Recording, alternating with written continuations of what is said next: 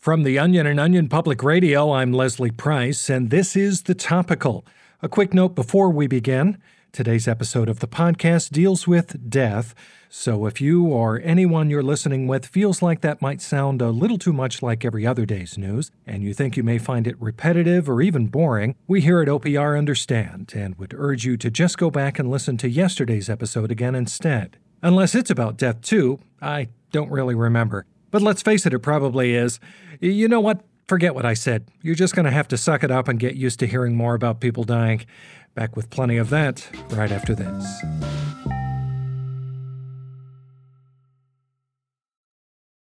This episode is brought to you by Shopify. Do you have a point of sale system you can trust, or is it a real POS?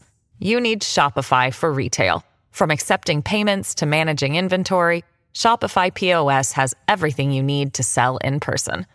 Go to shopify.com/system all lowercase to take your retail business to the next level today. That's shopify.com/system. Gruesome new details out of Pleasant Grove, Utah, where this week police have discovered the two bodies of a bee and a man allergic to bees, both dead in an apparent murder suicide. OPR investigative reporter Marcy Hammond joins me now to fill us in on this tragic story. Marcy Dish. Well, Leslie, the scene was absolutely horrific. The bodies of 45 year old Pleasant Grove resident Gary Shipman and the 98 day old Honeybee were found in Shipman's backyard by a neighbor. According to reports, Shipman's body was completely swollen from anaphylaxis, and the murder weapon, a poison stinger, was located still in the man's arm. Mm-mm. The insect's body, on the other hand, was completely severed in half its entrails spilled onto the ground. I spoke to Detective Dale Grayson, who is leading the investigation. We believe Gary Shipman was in the middle of eating lunch at his outdoor patio table when the incident occurred. At some point, the altercation turned violent, and Mr. Shipman attempted to defend himself with a rolled up newspaper, which was found lying on the ground near his body. However, the honeybee ended up stabbing Mr. Shipman, who then went into anaphylactic shock and died. The bee, possibly realizing what he had done and seeing no way out, tore its body away from Shipman's with the full knowledge that doing so would cause its barbed stinger to get stuck and rip its abdomen in half. The bee was killed almost instantly. Just tragic. Marcy, how did things get to this point? Did the victims know each other? Well, Captain Grayson did note it was possible as there were no signs of forced entry, but wasn't able to confirm that. I did speak with some of Shipman's neighbors, however, who say they've seen the bee around the neighborhood on numerous occasions. I know I saw that man swatting away a bee that was trespassing on his property the other day. He was screaming and cursing.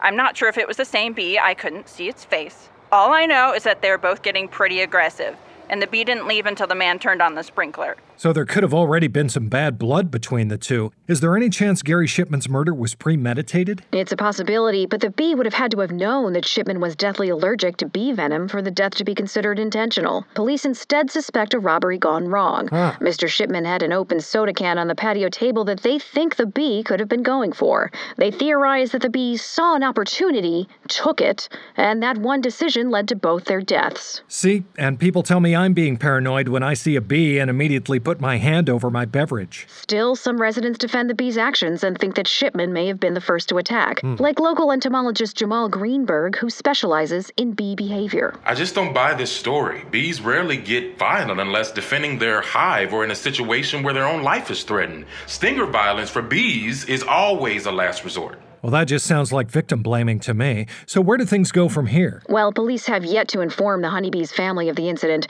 Most officers are too afraid to go near the insect's home, and several have already been chased away from the hive. Ooh. But once they do, I'm sure they'll have more information on what exactly happened in this sad, sad case. Extremely juicy reporting. Thank you, Marcy. That's OPR's Marcy Hammond. Back in a moment.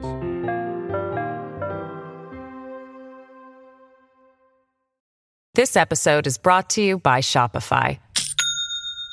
Do you have a point of sale system you can trust, or is it a real POS? You need Shopify for retail. From accepting payments to managing inventory, Shopify POS has everything you need to sell in person. Go to shopify.com/system all lowercase to take your retail business to the next level today. That's shopify.com/system. With so many tragic news stories like that last one, the world can seem like a pretty bad place sometimes. Here are three more specific examples of that. The Republican National Convention gets underway tonight, and it seems Donald Trump may finally have a location to accept the party's nomination. The RNC has finalized plans to host a rescheduled, downsized version of the convention on the outdoor patio of a local Twin Peaks. RNC Chair Ronna McDaniel called the decision to hold this year's convention at the restaurant a quote, safe and necessary choice to ensure cheap drinks and good times are had by all. And with many Americans continuing to struggle under the financial uncertainty brought on by the coronavirus pandemic, Congress is stepping up today to help those in need. Members of the House and the Senate unanimously approved plans to send unemployed Americans 40 million boxes of saltwater taffy from their summer vacation. And bad news for movie lovers. Just days after reopening, AMC has announced they'll be immediately reclosing their doors due to a seven year old who puked all over the movie theater chairs after eating too many Sour Patch Kids. These uncertain times require sacrifice from all of us. You gotta learn to pace yourself, little man. No word yet on when the theater chain will be reopening. And that's it for the topical today. I'm Leslie Price. If you enjoyed today's episode, well, then I'm happy for you. But unfortunately, there just aren't any other podcast about grisly murders out there for you to listen to. Sorry to be the bearer of bad news, but hey, at least you got to listen to this one. Why not show your appreciation and subscribe to the topical wherever you get your podcast? And if you're a parent of a child who isn't returning to school this fall, you're not going to want to miss tomorrow's episode, where we'll have some great family friendly activities to keep your kids engaged while while they're at home, so you and the old lady can slip out into the garage and go to town on each other. You won't want to miss it. We'll see you next time.